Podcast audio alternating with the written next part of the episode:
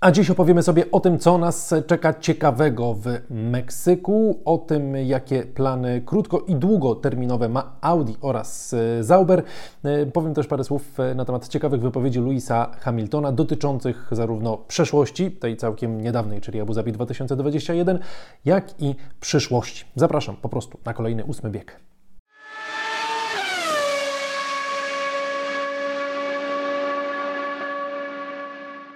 No a dzisiejszy odcinek zaczynamy od y, takiego krótkiego wprowadzenia w temat Grand Prix y, Meksyku. Ci, którzy już y, od jakiegoś dłuższego czasu śledzą moje materiały, to wiedzą, że jest to jeden z moich ulubionych wyścigów, jeśli chodzi o obecność na torze. Miałem przyjemność tam być dwukrotnie i naprawdę to jest kawał niesamowitej przygody i będę to cały czas powtarzał. Jeśli ktoś ma duże fundusze, to absolutnie niech wybiera Meksyk jako destynację taką kibicowską bo atmosfera jest tam e, przecudowna i warto to po prostu yy, przeżyć. E, jak będziemy przeżywać ten najbliższy weekend? Niektórzy mówią, e, w tym sezonie już w zasadzie wszystko jest jasne, tych emocji jest mniej. Teoretycznie tak, ale praktycznie wcale nie i już Wam mówię dlaczego.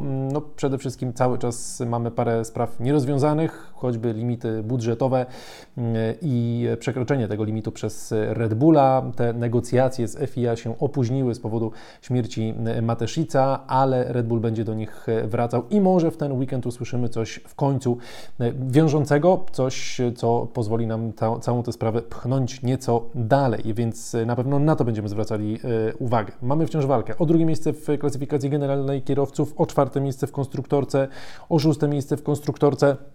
Dużo jest jeszcze takich e, pojedynków, które warto obserwować, a do tego wszystkiego dochodzi jeszcze fakt, że po raz kolejny w tym sezonie, ja wiem, oni już wiele razy tak mówili i zazwyczaj niewiele z tego wychodziło, ale znowu, Toto Wolf mówi, my będziemy mocni w Meksyku.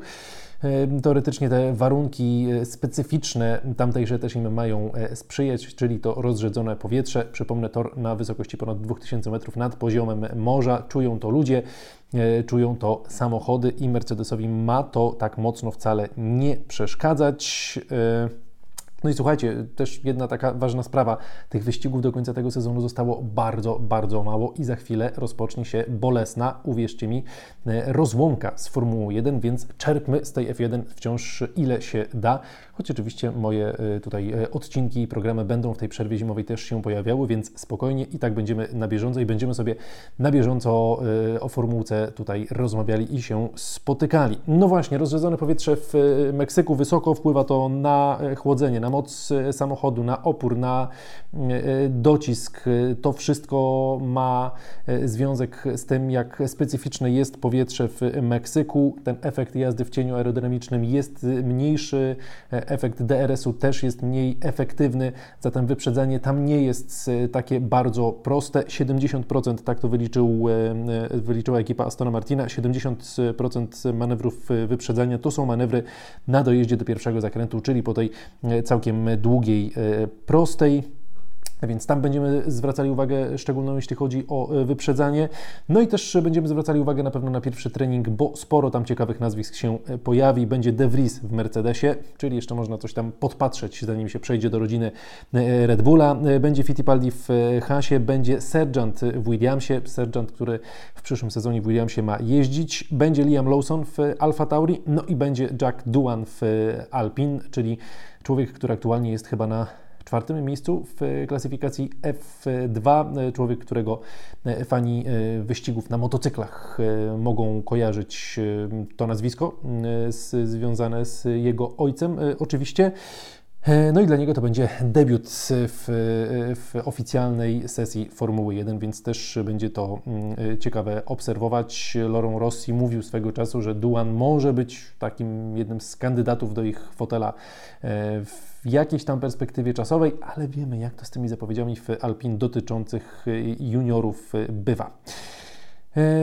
Nie, nie są to plany, nie są to jakieś e, plotki, ale już oficjalnie sobie możemy coraz więcej powiedzieć na temat tego, jak będzie wyglądała ekipa Audi, która w Formule 1 pojawi się od sezonu 2026. No właśnie, to będzie ekipa Audi, w zasadzie to będzie ekipa fabryczna, bo Audi zwiąże się z Zauberem. Oficjalnie to już e, Audi e, potwierdziło, potwierdził to Zauber, wyszła całkiem obszerna, obszerna informacja prasowa. No i teraz y, tak, uporządkujmy sobie to, y, y, to wszystko. Obecnie Zauber jeździ pod nazwą Alfa Romeo, ale to nie jest zespół fabryczny Alfa Romeo, to jest tylko współpraca czysto marketingowa, to dalej jakby w pełni jest Zauber z silnikami Ferrari, obrędowany po prostu jako e, Alfa Romeo. Z Audi będzie to wyglądało inaczej. Po pierwsze, Audi będzie produkowało swój e, silnik w Neuburgu e, w Niemczech, a całą resztą silnika będą zajmowali się ludzie z Zaubera, ludzie, którzy pracują w fabryce w Hinwil. Do końca przyszłego roku mm, Alfa Romeo będzie będzie jeszcze jeździła jako Alfa Romeo, w sensie Zauber będzie jeździł jako Alfa Romeo. E, co dalej? Co w tym okresie przejściowym, czyli w sezonach 2024-2025 e, nie wiemy e, i tego jeszcze oficjalnie nie, nie potwierdzono bo też nie wiemy, jak będzie dokładnie wyglądała struktura właścicielska, jeśli chodzi o ten zespół. Na razie wiemy tylko, że Audi planuje, bo oni też tak to oficjalnie ogłosili, planują przejąć jakąś część akcji Zaubera, jakąś część e, udziałów w zasadzie nie akcji mm, Zaubera, ale jaka to będzie dokładnie e, ilość e, tych, tych udziałów, jak to będzie procentowo wyglądało, tego nie wiemy. Plotki z Automotorum Sport, czyli mocnego źródła, które ostatnio w, w, paru sprawach się nie pomyliło. Tam jest podawana informacja, że to ma być całkiem spory udział, bo ma to być 75%, rok po roku po 25% Audi ma nabywać więcej tych, e, tych udziałów. Mm, no zatem będzie to po prostu udział większościowy, jeśli chodzi o e, Audi. W, w Audi chwalą się zresztą, że już te prace nad silnikiem się zaczęły, że już w tej fabryce pracuje ponad 120 e, osób, że e, oczywiście ta liczba się będzie zwiększała. Też przypomnę, że e, te silniki już są tworzone pod limitem budżetowym, który będzie dotyczył też silników. Dotychczas tak nie było, ale te nowe silniki będą budowane właśnie również, trzeba będzie pamiętać po prostu o tym limicie budżetowym i od 2025 roku już Audi chce rozpocząć testy tego e, silnika, który wsadzą do jakiegoś samochodu e, testowego. Mm, dlaczego Audi zdecydowało się na Zaubera? No bo wygląda na to, że z tych obecnych opcji w Formule 1 to po prostu była opcja najlepsza. Solidna fabryka tak naprawdę z perspektywą rozwoju, fabryka, która cały czas się rozwija, e, fabryka, która już kiedyś taki układ miała z BMW. Pamiętamy, BMW Zauber ten czas bardzo dobrze no, dla Zobera to oczywiście też jest wyjście idealne, bo, bo, bo ta ekipa ostatecznie e, będzie miała zapewniony spokój e, finansowy, marketingowy i, i ludzie, którzy pracują w Hinwil będą mieli po prostu dobrą robotę. No i tam też są cały czas inwestycje i w tunel, i w symulator, więc perspektywicznie to dla Audi też jest opcja całkiem dobra. No i ja wiem, że Zauber teraz nie jest ekipą najsilniejszą, że może się wydawać, że to jest ekipa, która trochę stoi w miejscu, albo jeśli już to bardzo mocno faluje. Tak, w ostatnich dwóch, trzech latach tak jest, ale jak sobie spojrzymy na to, jak wyglądało to lata 2014, 2015, 2016, jak to wygląda teraz, to ten skok jakościowy jest bardzo duży. Kiedyś było bardzo źle, a teraz po prostu jest całkiem, całkiem e, e, nieźle. Ja się bardzo cieszę, nie wiem jak Wy, że Audi z Sauberem się e, związało. Ciężko będzie, żeby oni od początku notowali jakieś kapitalne wyniki, bo budowa silnika do Formuły 1 to nie jest taka prosta sprawa więc nie spodziewam się, że oni będą od razu w stanie walczyć o zwycięstwa, ale też każde nowe rozdanie w Formule 1 to może być e, okazja do tego, żeby z czymś zaskakującym wyskoczyć i może akurat Audi, które też no, jest firmą, która jednak, e, marką, która jednak w motoryzacji trochę znaczy, może akurat Audi tam odnajdzie jakiś po prostu złoty trik w tym e, silniku i będzie w stanie to fantastycznie wykorzystać. Nie wiemy oczywiście też, co ze składem kierowców, jaki Audi będzie miało wpływ na, na Zaubera, na przykład w tych latach 2020 2024-2025, pod jaką nazwą wtedy to będzie jeździło, czy to będzie miał jakiegoś sponsora związanego z Audi, czy Zauber będzie musiał sam jednak jeszcze w tym czasie tych sponsorów szukać, czy Audi będzie sobie chciało właśnie kogoś wsadzić do samochodu, żeby objeżdżał się przed sezonem 2026 i przed ogłoszeniem tego kierowcy jako, kierowcą, jako kierowcy fabrycznego ekipu, ekipy Audi. No na to jeszcze musimy trochę e, poczekać, ale rozwija nam się formuła e, pięknie i bardzo mnie to cieszy. Jednocześnie e, jedno ze źródeł, czyli holenderska, holenderska telewizja Ziggo podała, że Williams ma się dogadać z Porsche, ale podchodziłbym do tego bardzo ostrożnie. To jest tylko jedno źródło, nie jakieś e, bardzo e, mocne. Porsche na pewno tę rozmowę wciąż prowadzi. Porsche wciąż chce wejść do, do F1. Williams paradoksalnie wcale nie jest jakimś, jakąś tutaj złą, złą opcją, bo to zaplecze też mają całkiem niezłe, może nie idealne, ale całkiem, całkiem niezłe. E, no ale od takich plotek do potwierdzenia to jest jeszcze droga bardzo, bardzo e, długa. Mm, długą drogę też e, przebył Red Bull pod rządami Mateszica i pojawiły się, ostatnio też sobie o tym mówiliśmy parę słów, e, jak może wyglądać przyszłość e, Red Bulla, czy ta przyszłość jest zabezpieczona, czy też nie. No i tu Christian Horner, są cytaty z Christiana Hornera, który zapewnia, że Mateszic jeszcze przed odejściem jakby zapewnił tę najbliższą przyszłość Red Bullowi, że są mocne fundamenty postawione pod to, aby nic tutaj się nie zawaliło w tych najbliższych latach.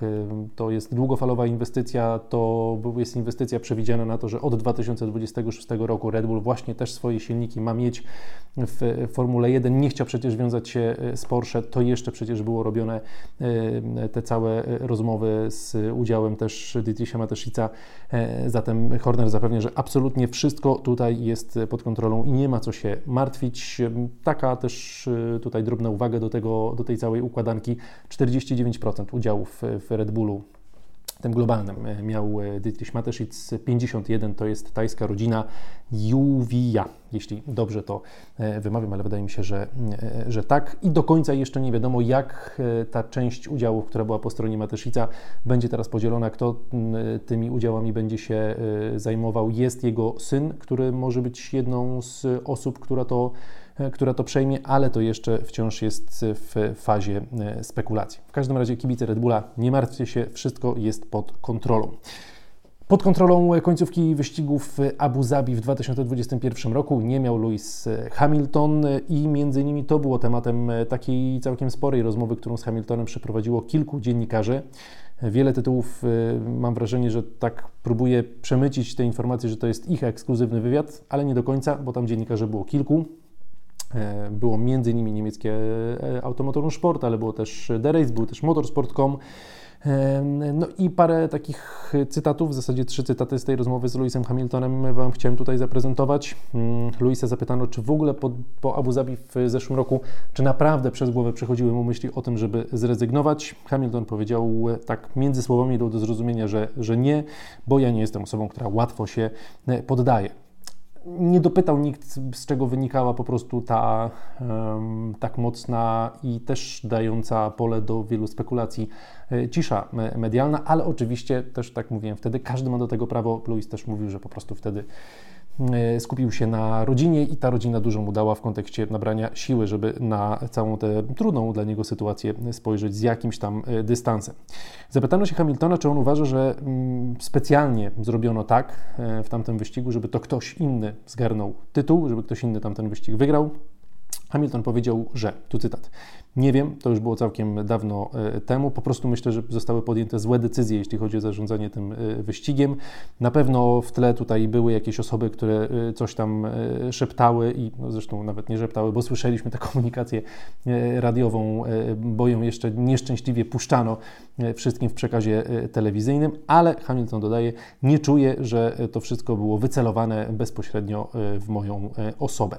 Hamiltona zapytano też o jazdę po 40 w kontekście e, choćby Fernando Alonso i też w kontekście Sebastiana Vettela, który odchodzi z F1. Hamilton powiedział, że czy będę jeździł po 40? Być może, ale pewne jest to, że i e, że ja przedłużę ten kontrakt obecny z Mercedesem. Na jak długo tego Hamilton nie zdradził, ale już ostatnio Wam te informacje podawałem. Toto Wolf o tym mówił, że to jest pewne, że oni po prostu z Hamiltonem jeszcze będą współpracować.